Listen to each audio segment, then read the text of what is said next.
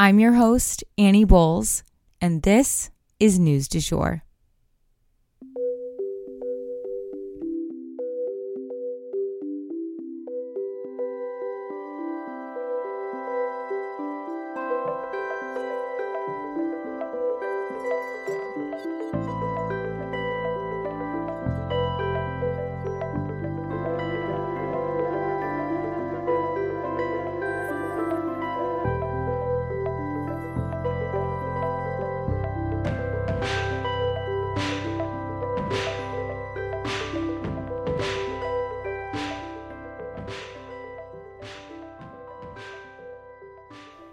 Hey everyone, and welcome back to the News du Jour, a calmer space to consume the news.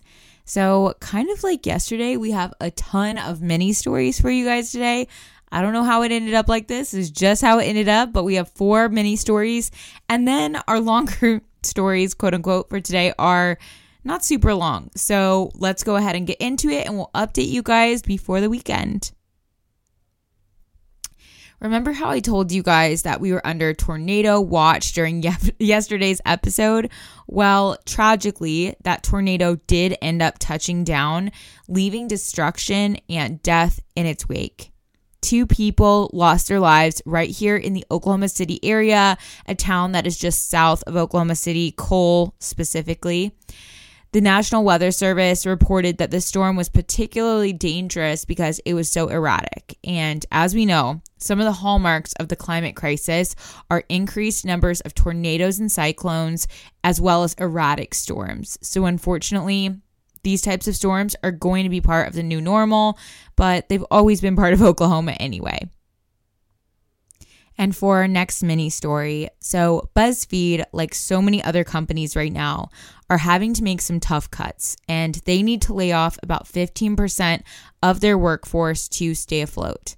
And that means that they've had to make the hard decision to shut down their news division. About 60 jobs in total will be cut from this move, although it's said that they're trying to shuffle some people around to save some jobs, but at least 60 people will be laid off with this, and BuzzFeed News will no longer exist.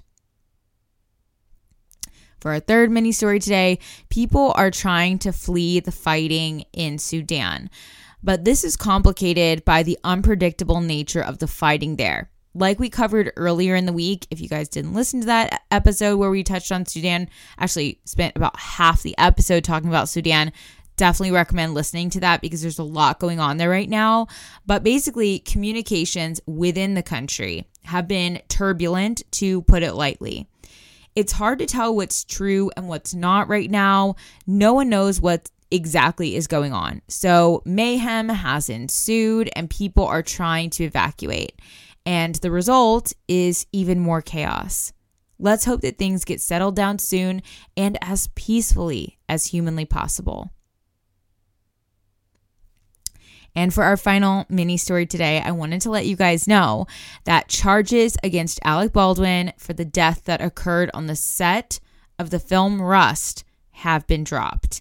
I don't have a ton more information than that, but I just wanted to pass along that headline before we go for the weekend. So, for our first longer story today, the SpaceX rocket blows up midair.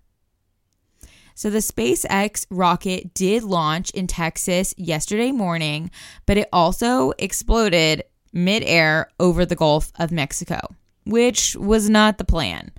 SpaceX, if you guys remember, is Elon Musk's private space exploration group. And this isn't a fatal mistake for the group or anything like that. These launches, after all, are experiment of sorts, but it is a setback nonetheless, as the rocket did not achieve what it was setting out to do. But at least it successfully launched into the air, which is a feat in and of itself. Now, they have developed a type of rocket called a Falcon 9 that has successfully gone into space 25 times in 2023 alone. So they are making moves, y'all. Don't be fooled. And their mantra over there at SpaceX is quote, fail fast, learn faster, end quote. And this is just the latest step in their process. So we'll just have to wait and see what happens next. We'll keep you guys posted. For our next longer story today, Texas cheerleaders are shot. I do have to issue a content warning here. This story involves children being shot. Two Texas cheerleaders were shot, and one is currently fighting for her life after mistakenly trying to get into the wrong car in a grocery store parking lot. Of all things, they went up to the wrong car, opened the door, quickly apologized to the man sitting in the car as it had become clear that they opened the wrong car door. Then they quickly ran back to their real car, the correct vehicle, and that's when the man approached them and started shooting. These girls were also super elite cheerleaders. It's important to note. Like, if you guys have ever seen the Netflix docu series Cheer, it's like that, but on the high school level. The one who was critically injured in particular is a very well known figure in the cheer world. The shooter was charged with deadly conduct, which is a third degree felony, according to NPR, and carries a two to 10 year prison sentence. This tragedy comes on the heels, of course, of the Ralph Yarl incident, where another teen mistakenly went up to the wrong house and was shot and also nearly killed. But also, just this past Tuesday, a six year old girl and her parents were shot as she chased a basketball into the yard of a neighbor. The man who shot this little girl and her parents actually had a violent past. He had been charged with assaulting his girlfriend with a sledgehammer just a few months ago, according to Good Morning America. This man is actually on the run and he's still on the loose. His name is Louis Singletary, and there is a statewide search for him in North Carolina, even involving the U.S. Marshals Fugitive Task Force. These incidents are not slowing down, you guys. They're actually on the rise. And many times, these are people we know should not be armed who are committing these violent acts. Easy access to firearms facilitates crimes like this, and it's children who pay the price. And for our final story today, New York State is paying up to $53 million for wrongfully holding prisoners in solitary confinement. So it has come to light that New York State was holding people who were awaiting trial, so presumed innocent, in solitary confinement for up to 23 hours a day. My jaw dropped when I read that, you guys. That is so wrong as an admitted extrovert, I'm not sure I would even survive that. Typically, if someone breaks prison rules while awaiting trial, they can be put in more extreme conditions, similar to this, though not to this extent, but they do have to go through a hearing process where a board would approve this move to restrictive housing. But the system did not grant these hearings, and about 4,400 inmates were therefore denied due process. This is a violation of the U.S. Constitution.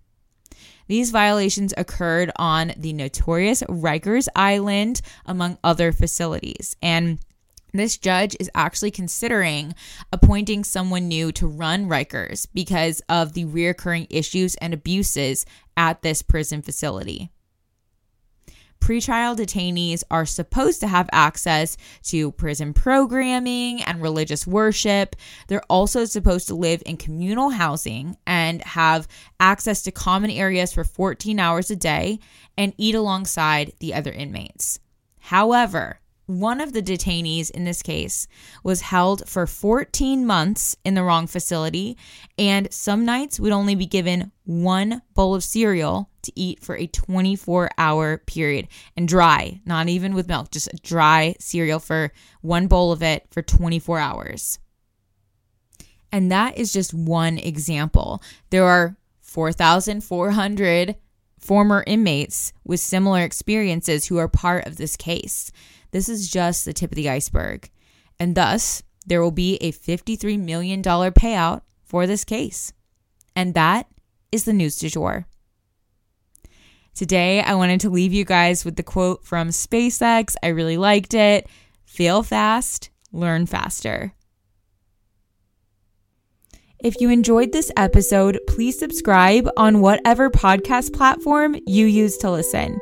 A rate and review or shout out on social media would mean the world to us and help us be able to keep creating the news du jour.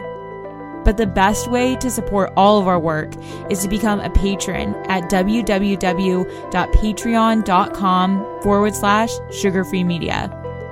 You can also follow us on social media under sugarfreemedia.co on Instagram and just sugarfreemedia, all one word, on TikTok. We appreciate you listening and look forward to telling you about the news again next time on News du Jour. Broadcasting from Oklahoma.